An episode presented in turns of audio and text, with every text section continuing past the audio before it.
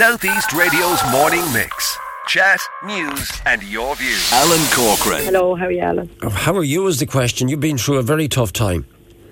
Uh, it was shocking, really, um, to think it would happen, and you'd never believe that it could happen.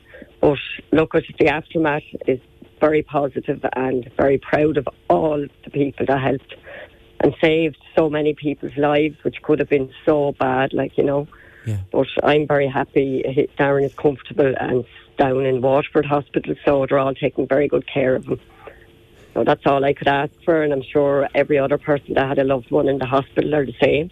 Can you give us an, an idea of what, what it was like? You were actually in the hospital visiting Darren, were you? Yeah, I was, and um, we just heard the alarms go off. As they can happen oftentimes over burnt toast or whatever. Um, but I just kind of heard the alarms and I put my head out of Darren's room door to the corridor and I made eye contact with one of the girls and I said, What's going on? Obviously, we all have masks, so it's all only eye contact. And um, she said, I don't know. I don't know. And I looked up and down and I could see all the fire doors being closed. And I could see a state of panic in some of their faces, in their eyes. So I kind of went back in, kind of like, oh, mind my own business for a second and let them see what's happening. And then I went back out again and I could hear some of the patients saying, there's smoke, there's smoke. So I knew then this is real. So I went back in and I was kind of obviously hugging Darren, wondering what was going to happen next. And it was all so now, like I'm telling it, but it wasn't as calm as all this, believe me. It was real and it was hard to imagine that this was happening. So I, obviously I went back to the door and um, the senior staff came and said, like, evacuate, evacuate.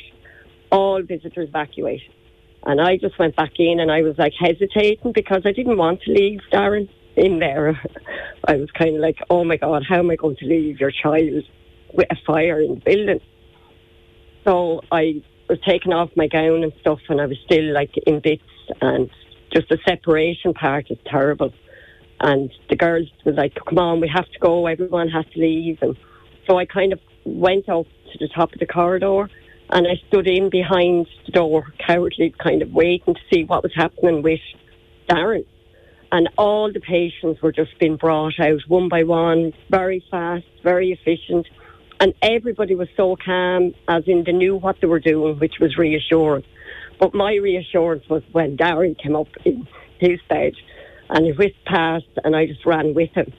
And we're all brought up to corridor safely and parked up. And then I was like instructed I had to leave. So the girls were very nice. They were all very kind, saying, "Oh, mercy, we'll look after Darren. You have to leave." Like, and they handed me over to other staff members, and they brought me out and stayed with me in the car park because I was in such a state. And for everybody that came to me was so kind and thankful for being having them. Yeah. Because for me, it was I don't know what's going to happen next. You're looking at all the fire brigades, you're looking at the drama out in the yard, you're looking at the flames coming out of the building where your son is. And all people that had loved ones, I'm sure, were the same. And I'm so thankful I was with him because I think I would have had a cardiac arrest if I hadn't been in the hospital and hearing this. Yeah.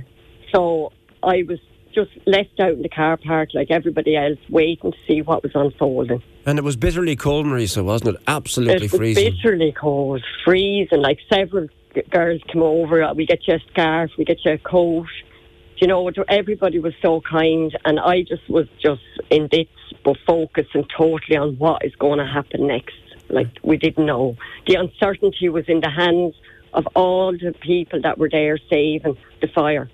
So, like, you could see fire brigades coming in one after another, guards, then ambulance started coming. Like an hour later, there was queues of ambulance coming in. We weren't behind in the back of the hospital. We were in the front car park. I was thinking, are they bringing Darren out through the back? Where is he in the hospital? We just we didn't know, and that was how it was, and we had to just put our trust in all their hands, and that's what we did.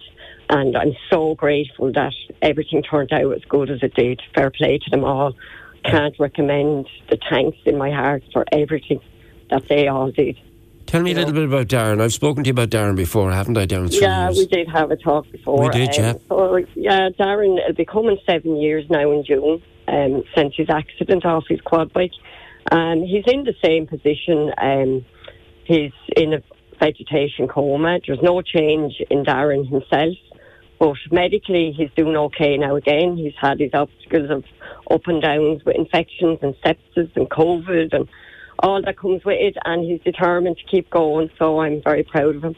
Yeah. Um, and like from the evening of the fire, he was like obviously transferred to Waterford. They rang me to inform me Uh, he was being transferred to Waterford. And like they're little things I need and have got.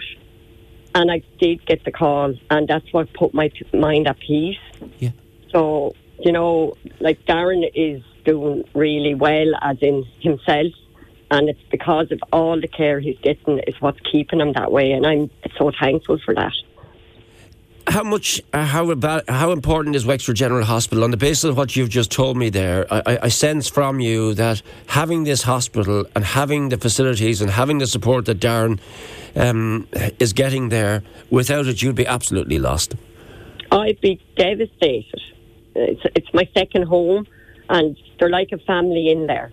It's just like from home to home. They've made it a home because it has to be. Darren is there a long time.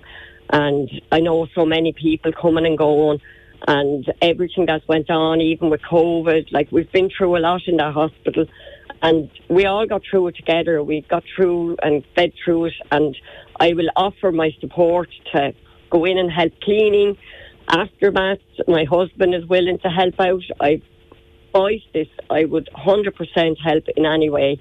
Um, I'd love to see it back up and running and hopefully it will in due course in the meantime, we just have to be thankful for the aftermath, the positive vibes out of everybody's stories is what makes it. So fair, fair play to everybody in there that done their jobs and everybody whisked around helping out. And I believe they're still doing it. So it's brilliant.